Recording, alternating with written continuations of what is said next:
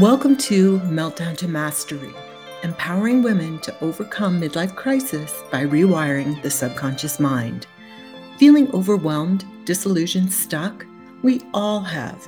Here we explore inspiration and empowerment to navigate through the tough times and move to a place where hearts soar, minds manifest, and bodies heal.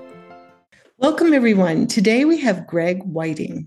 Greg is founder of Prisma, a framework overlaying trauma, neuroscience, and energy medicine with somatic and mindfulness based practices. He developed this while healing his own anxiety, depression, and chronic pain rooted in trauma. Welcome, Greg. Thanks for having me, Jayne. Thanks for coming. So, I thought we'd start out with what is Prisma? It sounds really interesting. And I'm uh, you geek out on neuroscience. So we're going to definitely t- touch on that because it's one of my favorite subjects. And I don't know, maybe there's a backstory to Prisma, you know, like you're, you say you healed your own trauma and, uh, and that's usually where these great revelations come from, isn't it? Yeah, I found in my journey healing uh, a lot of traditional approaches to to therapy uh, were ill equipped to really address the imprints of trauma and the residue of trauma stored in my body. And so I, you know, aside from struggling from trauma, had a severe curve in my spine and I was suffering from debilitating chronic pain. And I just felt that most approaches to healing were kind of treating me top down, trying to force my body into a certain position that it wasn't ready to hold on to, or was kind of engaging, you know, my pain body intellectually when, you know, there's just some pain that we can't think or talk our way through. So that led me on quite a journey. Um, uh, by serendipity, I was introduced to energy medicine, which is a really big component of Prisma and how I help clients heal anxiety and depression and chronic pain um, at the time, this friend um, int- offered me a massage. She was a massage therapist, and I did not want a massage. I was living in so much pain that physical touch was just too painful. And so mm. um, she said, Well, what about some energy medicine? And she introduced me to Reiki, and this was all completely foreign to me. You know, at that point, I'd maybe read a book on, you know, mindfulness, but this, this was a whole new world to me 25 plus years ago. And well, you were probably a skeptic, were you? Well, you know, the thing was, I had implicit trust in her. And yeah. so I was very much happy to dive in. Right. Um, and, and probably in such pain, you're like, please, anything. yeah. You know, it's like when, when you've tried, and that's a lot of the clients and students that find me, they've tried everything under the sun without success. And so, you know, when you're kind of at the end of your rope, um, you know, I think you're willing to try things that you know hadn't been presented to you previously. Yeah. so within you know moments of you know working with her i realized i found something i didn't even know i was looking for. You know my whole body just started to soften. I was able to just take a deep exhale and just a lifetime of tension that that was all I knew. This chronic holding, this chronic pain just started to melt and soften. And I felt like I kind of just got to experience myself outside of my pain, which was a completely new experience. And so I, I knew I was onto something. And within a year, just started to study, you know, energy medicine and Reiki um, intensely that introduced me through that teacher um, into the world of meditation. So after four years of studying energy medicine, I jumped to India for an eight month journey where I dove headfirst into meditation. And a lot of those meditation practices were very somatically oriented to help release stress and tension from the physical body to kind of create the climate for a relaxed and alert awareness.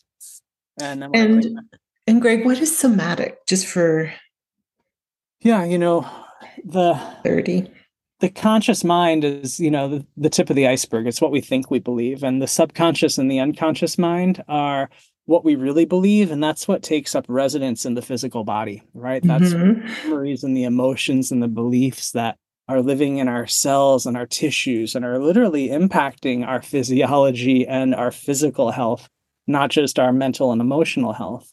And so somatics is really getting into the body, how we are experiencing, you know, our psychology very much on a physical level. And so somatics is helping to, yeah, get into this experience of self in the body where you know when it comes to trauma we often leave our bodily experience because the imprint of trauma if we haven't had enough support and safety you know during a traumatic event will signal that it's not safe and we you know have an adverse experience that we may not have the capacity to metabolize and process so we leave the body because it's just too overwhelming to actually make contact with the pain. Right. So, and the and the triggers or the reminders can happen without our knowledge even. And how, you know, that's very much happening not just in mentally, but uh, physiologically as well. And so mm-hmm. a really strong feedback loop between the body and the brain and the gut and the nervous system and so working somatically is helping to address the imprints of trauma um, on the body. And releasing it, right? Like through through so, movement that's safe. I release may be a part of it, or containing it, or helping the body actually come into a recognition and an understanding of it, helping the the body, the brain, the nervous system um, make sense of it. So right. there are some cathartic experiences that are very much organized around releasing, releasing, and letting go. And while that may have some value sometimes, I think the deeper level of healing is helping the system start to metabolize it, integrate it, synthesize it, digest it. So catharsis is often kind of a movement of energy up and out, where I look at a synthesis of energy is kind of in and down and out. Um, literally, we can release through our bowels, you know, like Chinese medicine, colon time, 5 to 7 a.m. It's the ideal time to have a bowel movement and really release kind of the the energy from the previous day and not not just from our food but from our thoughts and our emotions and so you know so catharsis can sometimes give us some relief but it may not always fully help us metabolize the the underlying imprint of trauma that is stored in the cells right and so by metabolizing it, you help the body realize that what it thought was life threatening isn't necessarily right. You you integrate it. Yeah, it's helping the system. Healing is really helping us reconnect to our innate wisdom. And the more we are in touch with our innate wisdom, then the more we derive a sense of connection and safety and support within ourselves and within our world. So then we can start to make sense of traumatic experience that at one point was not safe, that was not okay. So yeah. we derive enough okayness within ourselves to actually be with what was not okay. And that's how we start to develop a robust relationship from ourselves to ourselves. And that becomes a healing tonic. You know this innate wisdom is you know what will heal a paper cut. It's this healing intelligence that'll send platelets and proteins and orchestrate all these biochemical transmissions. And that healing mechanism you know that innate wisdom heals the paper cut while we're having this conversation while we're taking a nap you know. So there's this healing intelligence that is functioning without us having to think about it Right. And, you know, the imprints of trauma really short circuit the nervous system. and that breaks down our connection to our innate wisdom. And so then when we lose connection to our innate wisdom, our body's natural ability to heal becomes compromised. So my role is really not to focus on trauma. My role is to help people reconnect to their innate wisdom. So instead of catharting to release trauma, I'd rather help people align with their innate wisdom, and then their body can have a new relationship with the pain, have a new relationship with the fear. So the pain and the fear that historically was too much or too long, uh, or the imprints of trauma where we didn't get enough, so not enough. Um, we start to we start to navigate that and and find a sense of okayness. Yeah, uh, that's why I find um, counseling is kind of just going in a loop, not really doing what you're talking about, because you need to get to that place where the trauma is neutralized in a way, right, and integrated. So, Greg, do you have an example in your own life, like your own trauma that that people could relate to that would help them understand exactly the process? Um, so my journey unraveling my spine, you know, I stand three inches taller today than I did 25 years ago. So is it scoliosis? Scoliosis. Yeah, because most people think you can't heal that. That's so interesting. So yeah, carry on. Um, yeah, there's there's a lot of limitation in our current medical model of what's possible and what's not possible. and when we connect with our innate wisdom, which, you know, Western medicine is not really in the business of connecting people to their innate wisdom. You know, it's exactly. tremendously valuable when it comes to, you know, if I have a broken bone, I want that bone set. And there's tremendous value in Western medicine, not knocking it, but its capacity to actually help us connect to our innate wisdom and heal is is quite limited.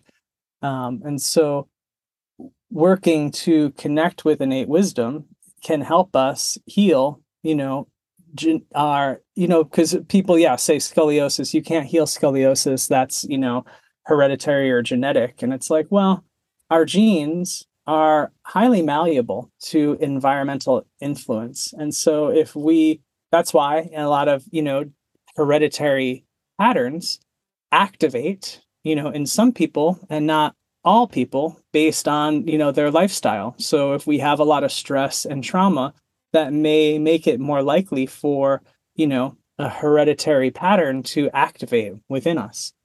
Um, but we can also have positive environmental inputs like healing practices, which then also can help to, you know, shift the genetic code uh, and shift these patterns. And especially something that we come into the world with is going to become the flypaper for trauma to stick on in this lifetime. So if I came into the world with scoliosis, that was already a, an imbalance and a weakness that then adverse experiences in this lifetime, you know, we're able to latch onto and compound and, you know, amplify.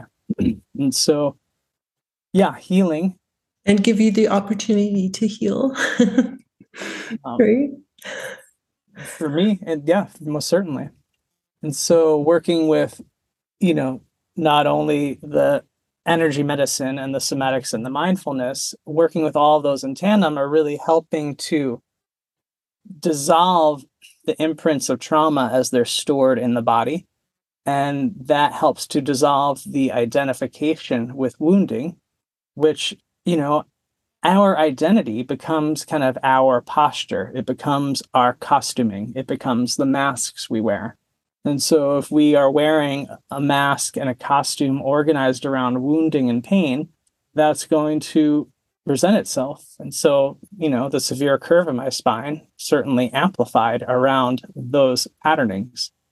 And so, I love the imagery of a symphony orchestra. So if the body and the mind and the spirit are a part of a symphony orchestra, you know, and all the tissues, all the cells, all the mu- muscles, all the hormones, all the neurotransmitters are part of the symphony orchestra.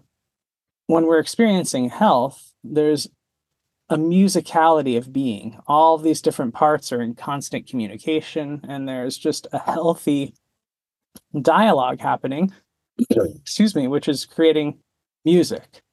And then disease and illness are really the representation of that music starting to break up. You know, the nervous system short circuits, because of stress and trauma. And instead of making music, we start to create a whole lot of noise. And so the more noise we create, the more disease, illness, and symptoms start to surface. And then the more disconnected we are to our innate wisdom. So, in reconnecting with innate wisdom, we come back into that musicality of being. So, all of the emotions that were organized around my trauma you know my body was then able to synthesize and process and make sense of and no longer hold on to so then the beliefs and the behaviors organized around those emotions were no longer necessary you know strategies yeah. that my system needed. Yeah. So then the whole organizational intelligence of my body was able to repattern. So then instead of holding on to a posture that is trying to guard and protect me, um, you know, if I'm no longer living through that lens of, you know, danger, then my whole system can actually, you know, live from a very different place mentally, emotionally, spiritually, and physically. Yeah. Scoliosis is really interesting. Um, as a homeopath, I find it interesting because in homeopathy, we look at miasm and, you know, which looks at maybe family family lineage or um, past life trauma, perhaps. And coming in with something, it can happen um, perhaps in the womb, but it could be something you bring forward you know that needs, still needs to heal from another life did you did you get into that at all I find that working with energy medicine is really helping work through those imprints without having to to really know, right? Yeah. Yeah. Yeah. Yeah. And and we don't always need to know. It's it's more the imprint that we need to under, just see and understand.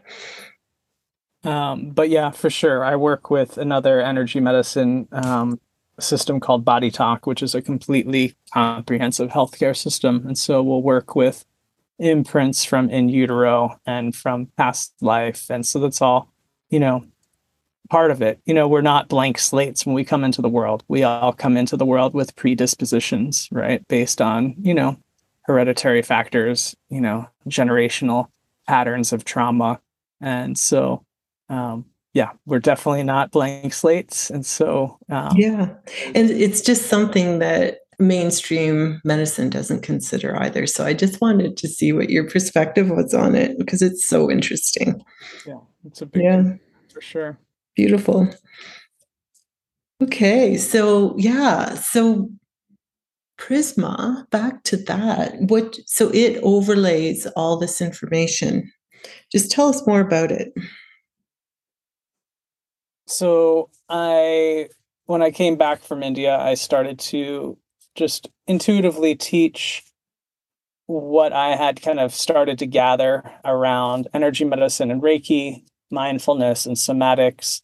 Then I started to study yoga and Ayurveda and developing a deeper understanding of the subtle energy body. Um, and wait, so, what's the subtle energy body? um, so the subtle energy body, we can look at it through the lens of Chinese medicine and the five elements, right? We can look at it through, um, or Ayurveda has a different map of the elements. And so, what are the overlying energetics that are part and parcel of who we are? And so, we all have different constitutions energetically. So some of us are going to carry more earth and water. Some of us are going to carry more fire and air. Um, you know, so we're all we all are carrying different qualities energetically, and mm-hmm. it's to bring balance to those energies. And so part of the energy body too is recognizing the the beliefs and that we are carrying in the different parts of the body and recognizing the different qualities of consciousness in those body parts and how the beliefs we carry subconsciously unconsciously are having an adverse experience on you know the mechanical function of our body and that's having you know adverse experiences on how we view the world and so it's bringing attention and awareness to the subtle energy body these different aspects of you know, what is really driving us from the inside out. Right. So overlaying these teachings, um, I was then one of my students about nine years ago um, was just struck that how I was teaching was just very much through a trauma informed lens. And at that point, I hadn't, um, that wasn't my language. I knew I was healing my own trauma, but I wasn't, yeah, I hadn't studied a trauma informed approach, but intuitively, that's just what I had developed.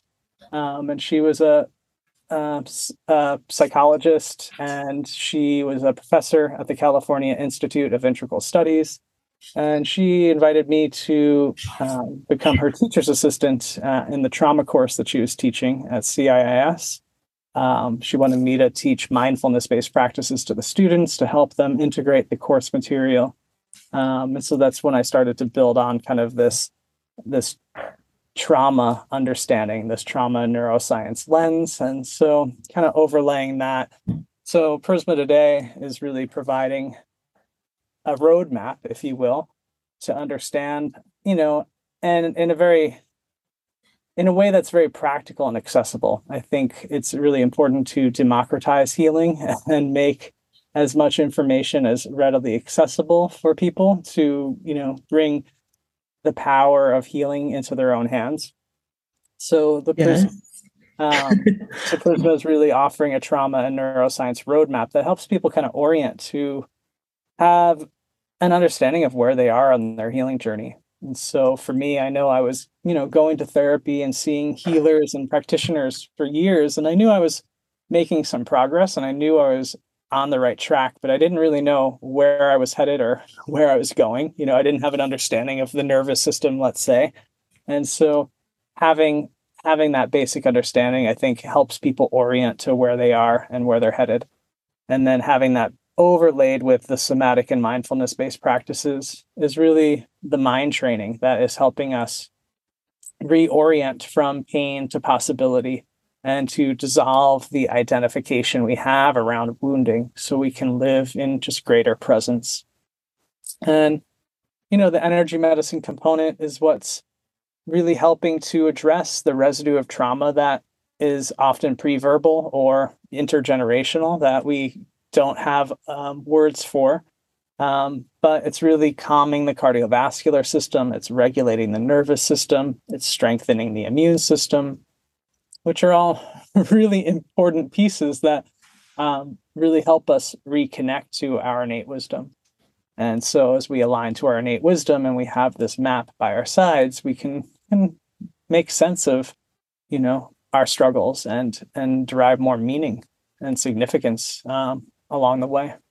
Right? Because they're all individual and we all have a unique path toward that healing, which brings about, it opens up so much more when we go down these paths.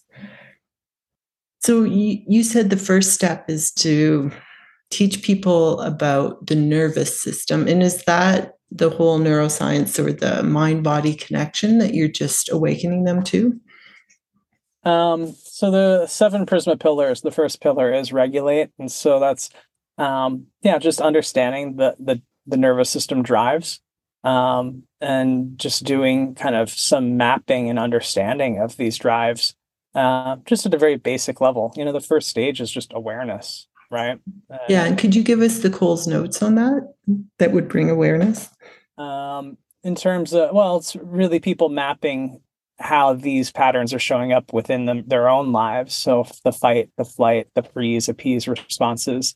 So understanding kind of the physiological responses of hyperarousal, hypoarousal, you know, re augmenting our relationship to stress so we can broaden our window of tolerance and, you know, stay in a more optimal zone of arousal. Um, and, you know, have an understanding of when we we flip our lid and lose access to our upper brain and default to our survival brain. Um, and so just starting to then develop um, you know a mindfulness based practice just to notice that. Yeah that because right so important because um like our unconscious like you said is is wired through the teachings as children, and there could be trauma in there that becomes hardwired. And then we go into an, an immediate stressful response just from being triggered from something that's even similar. And so just being aware that, you know, when we go into those stress responses, that it's not it's not the life or death situation that our unconscious mind thinks it is you know and that awareness brings us to a place where we can start to manage it so i, I love that and it's understanding that often what is presenting as hysterical is often historical and so mm-hmm. mm-hmm. Um, and i think the good news is it, it it feels as though it's hardwired but that's the beauty of of neuroscience is it's actually not it's softwired so we can go back in and rewire right? So yes, yes. neuroplasticity the brain has a remarkable remarkable capacity to you know generate in in a new fashion. And so the foundation of that is developing a safety resource because we yeah we can't we can't remodel the brain if you will from a place of fear. So you know, there's a big component of deriving safety and connection and presence, which then allows, you know, our own imagination is literally what creates the structure of our brain. So if we're living in a trauma vortex, we're going to be creating more of the same danger, hypervigilance, fear, you know, mm-hmm. overwhelm. And so as we start to have a new baseline of nervous system regulation, it affords us the capacity to yeah, generate new neural pathways, which then is helping us not only restructure the brain, but restructure our lives. Yeah. Beautiful. So we got to pillar one. Is there are there more pillars? So yeah, embodiment is the second pillar. And you know, just like a bird that flies into a window and drops to the ground, it's in shock, right? It can't process the impact of flying into the window. So it has to leave its bodily experience. So embodiment is helping us learn how to return to, you know, inhabit our instinctual wisdom and come back to our capacity to actually feel ourselves, to actually get in touch with what we desire, um, and to, you know, from that place of feeling, reclaim access to presence and agency. And so that's where I do a lot of work with the elemental body, um, you know, grounding practices, earth, you know, working with the water element around fluidity, working with the fire element around transformation, and how all these elements actually have, you know, physiological functions, not only, um, not, you know, beyond just kind of the emotional and psychological components to help people kind of really assess their daily energy and if they need to create a counterbalance you know? So if someone's really stuck really heavy really depressed they may have too much earth and they may need some air or they may need some fire to activate their energy or to lift their energy up. If someone's really anxious they have probably too much air too much space and they could probably use some good grounding practices to help you know create a counterbalance. So yeah helping folks really get into their bodies and understand these different expressions of their body bodily experience and how that's impacting thoughts and emotions and behaviors and mindset and rhythm and so that could be mm-hmm. you know the pace at which someone goes on a walk or works out or does yoga right some days you may want a more invigorating practice that's faster paced and another day you may need a much slower practice that's really still and really steady. And so, um, learning how to to to notice and then to modify and adapt. Right. I love that. And so li- listening to what we need and paying attention to our own bodies, but you're also incorporating the pieces that exist like we we lose the disconnect to the earth is what i'm trying to get at. And so you're reuniting us as humanity in that that that grounding in the elements of the earth that we're all a part of. Yeah so much of healing is just a remembering right? Mm-hmm. yeah. It's a trauma. Are often you know, perpetuating cycles of alienation, of disconnection, of fear. And so then we're losing contact with ourselves, we're losing contact with, you know, our relationships and the world itself. And so, mm-hmm. you know, working through the lens of Chinese medicine, it's like a recognition of the Shen. The Shen is the spirit, the spirit that is really the light that shines through the eyes. And it's also an understanding that it's one light that is shining through all eyes. So our connection to, you know, universal spirits, our connection to that which is, you know, greater than oneself. And as you know, we can see a disturbance in Shen when, you know, someone is has uh, unprocessed grief or you know that heaviness in their eyes that depression you know or the anxiety that lack of clarity and focus you know the eyes fluttering all over. So that's mm-hmm. a disturbance to shen. That's a disturbance to our connection to spirit. That's a disturbance to our connection to the whole. And so right? so beautiful great yeah. And in that realization too we lose the fear of of death almost because we realize that this spirit is within us. Yeah and that's a yeah. big big piece of healing for sure. Yeah. So so awesome. Okay so what where are we on the next pillar? Um, yeah so attunement uh, is really the working with the power of human connection so reclaiming connection and that's just really diving deep into emotional intelligence and working with emotions to navigate stress and to conflict and around you know understanding our needs and how to communicate effectively. And you know trauma hijacks that hijack hijacks human connection uh, trust psychological safety. So really working through the emotional body to better understand you know what what we need what we desire. Um, so that's a, a big component but also the emotional piece around grieving the unfulfilled wish grieving unmet needs um, especially from developmental trauma um, and holding space to grow in capacity to you know so much of healing is growing in capacity to feel the hard stuff that in earlier development would have been too much too soon. Um, and so, really mapping unmet needs and then exploring and developing the capacity to process the emotional impact of unmet needs. Right? Because with those unmet needs, we think we're lacking in something, and then we go looking for it outside ourselves in someone else or someone else's teachings. When when we understand it, we realize that we we have everything and that we can love ourselves which is that's the ultimate goal isn't it? And the honor then that to have needs is to be human. And so you know so many clients that come to me don't necessarily even identify with having trauma. Nothing nothing bad has happened to them per se you know? Mm-hmm. they haven't been on the receiving end of abuse. They haven't come from a war zone. They're not a refugee. You know they haven't experienced violence.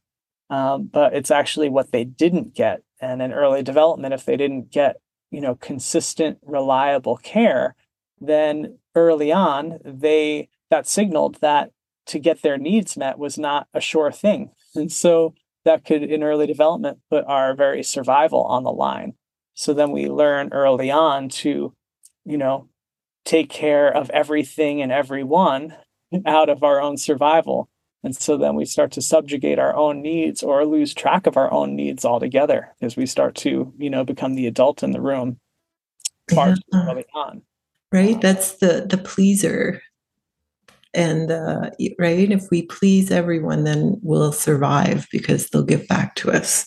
Yeah, the perfectionist, the, the perfectionist, yeah, metal to the metal mindset. Um, yeah, that's so that's a big piece. So recognizing that we do have needs and to have needs doesn't make us bad or wrong. And that and you know we're we're not meant to do this thing called life alone. Yeah. So understanding the power of the relational field and that's where healing is really you know some healing is our relationship from ourselves to ourselves for sure. Um, and then the next phase of healing is you know through the relational field. You know, we're not as social creatures designed to live in isolation. So we can't yeah. live alone and we can't heal alone. You know, when uh, when I was learning this, I was also a mother, and I realized like you you start to stress a little about some of the you know the unknown traumas you might be passing on to your own children by maybe they cried too long and you didn't know or you know you needed that bubble bath and so you didn't meet their needs right when they when they were asking for it and but this is the human condition right? Like we all come in with some kind of trauma. It's impossible not to. And so you start to forgive yourself and forgive you know your own mother and because it, just is. It's just the human state. Do you know what i'm saying? Even the most even the most emotionally attuned parents and you know children who have been tended to um it's impossible to be attuned to 24 7 so we're all going to experience imprints you know and that's just part of our developmental phase through the five senses. We start to perceive a world outside of ourselves which then starts to set up this construct of separation right? Yes. Quickly just to, so that was also huge to me learning like you you don't realize how much you learn through the five senses. As a child it was all touch and taste like you you touched the rubber ball you you tasted it right? Like just go into that a little bit. Well the five senses become filters of perception because we're going to have you know our first ex- and it's often right at childbirth and, you know, this is starting to be better understood today where, you know, a lot of a lot of people in hospitals even, uh, especially like home births are not keeping lights on bright because if a newborn comes into the world, their first experience of their sense of sight is wow, it's so bright like it's it's painful to see. Right? So then we're yeah. going to develop we're going to develop associations that it's, you know, painful to see the world as it is. Yeah. Um, or you know, baby boomers who would get slapped on the back, you know, to have the phlegm come out, right? So then their first experience of touch, or if you know a, a baby, a, a newborn needs an invasive procedure or a shot, if they're, you know, so then their first sense of touch is painful, right?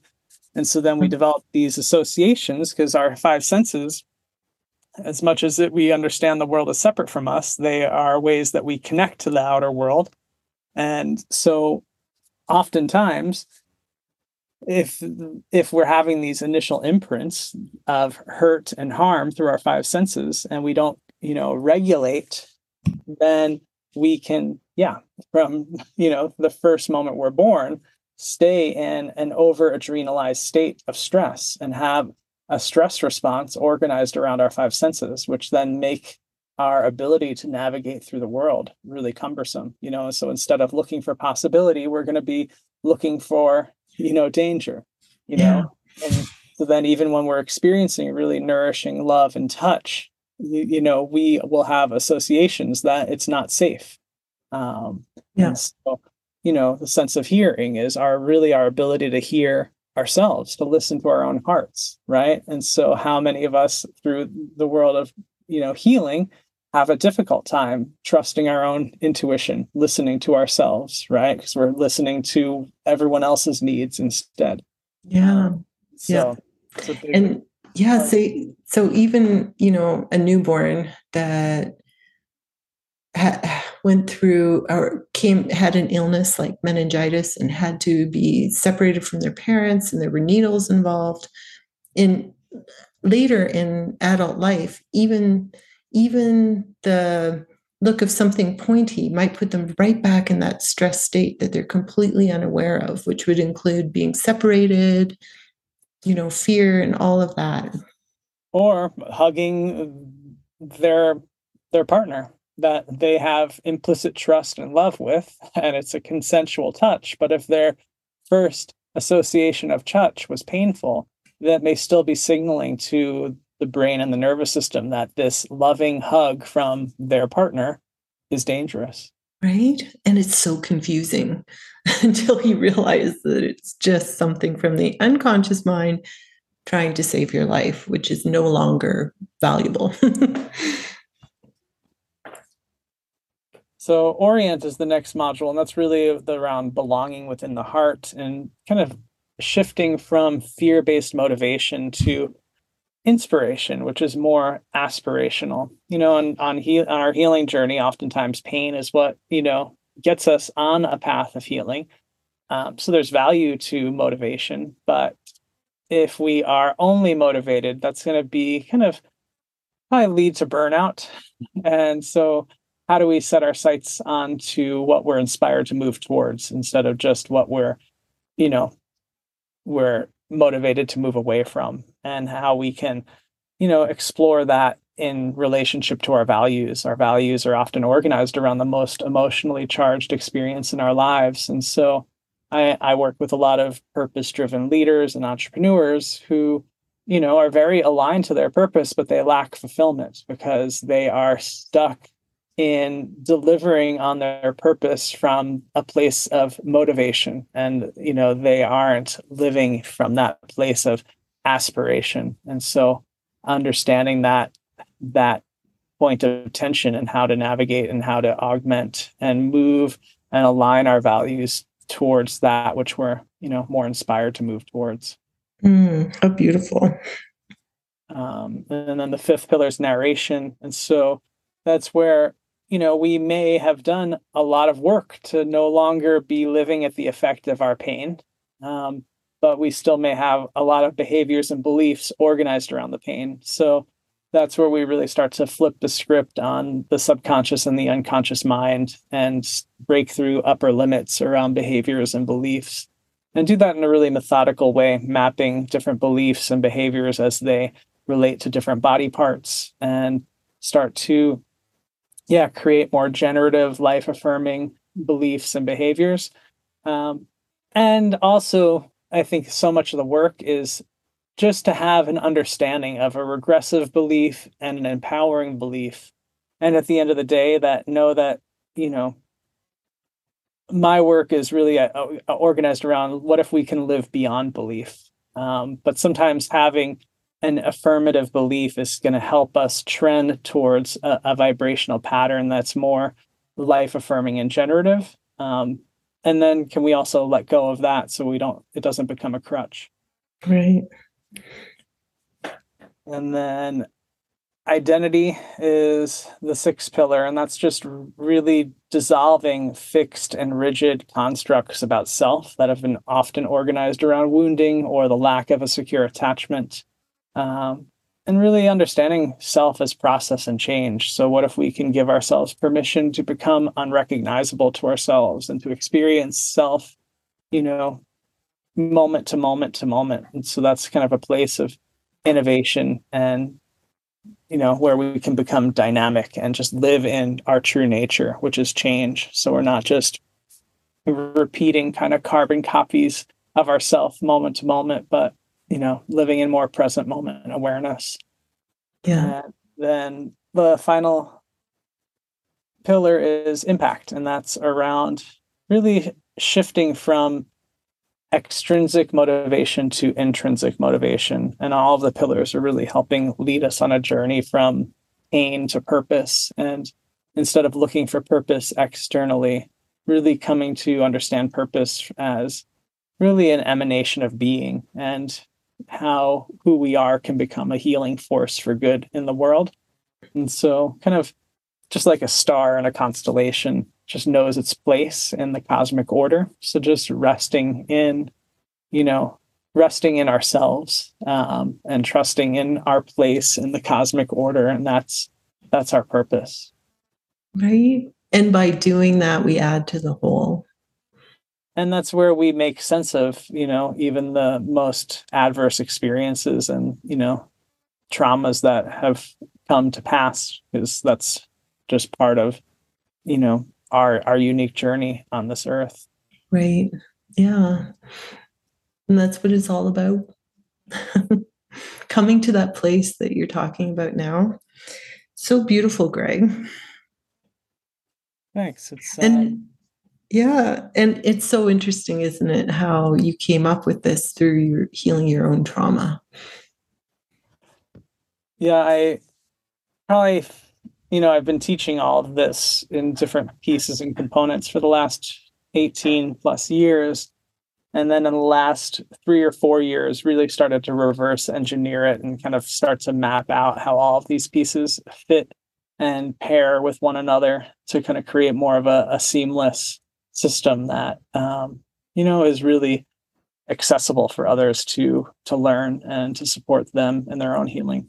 Yeah, beautiful. And so, how do people find out more or perhaps get your system? Yeah, gregweiting.com. Um, you can learn more about me and Prisma. I work with um, a handful of clients one on one still over a nine or 12 month journey. And then Prisma is an online community where yeah, you have access to the trauma neuroscience roadmap, and that's delivered through an online course. And then guided meditations, the somatic and mindfulness piece, which is access to three guided practices live or on recording each month. And then the energy medicine workshops, which are one day workshops um, throughout the year. Beautiful and powerful. Love it. So, yeah. So, anyone, people can just go to your website and then start on that journey if it feels right. Yeah, it all starts with a phone call, and yeah, um, we're a good match, and really helping people kind of understand where they're at, where they like to be, and if these are the right tools to support folks. But primarily, you know, most people find me when they have tried everything under the sun and nothing has really moved the needle on their pain. And so, yeah, for folks that are looking for new solutions to resolve anxiety and depression and chronic pain that are often symptomatic of unresolved trauma. Um, yeah, Prisma is often a really great solution. Right. And I hope there's a time when it's not the last resort and we come to a place where we teach this early on. That's my wish. I agree. that might be that would be really cool. there are there are some folks that find me, you know, early on. One of my students, yeah, she found me early on in her healing journey, and yeah, um, younger, and yeah, I so yeah, but probably yeah, just open to everything you're teaching, right? And it just resonates, and then they're led there so easily. But Beautiful work, Greg. Thank you so much. Thanks for having me. Pleasure. Loved it. And for everyone out there, don't forget don't give away your power to anyone else. Be the creator of your own life. Spiral up, spiral out.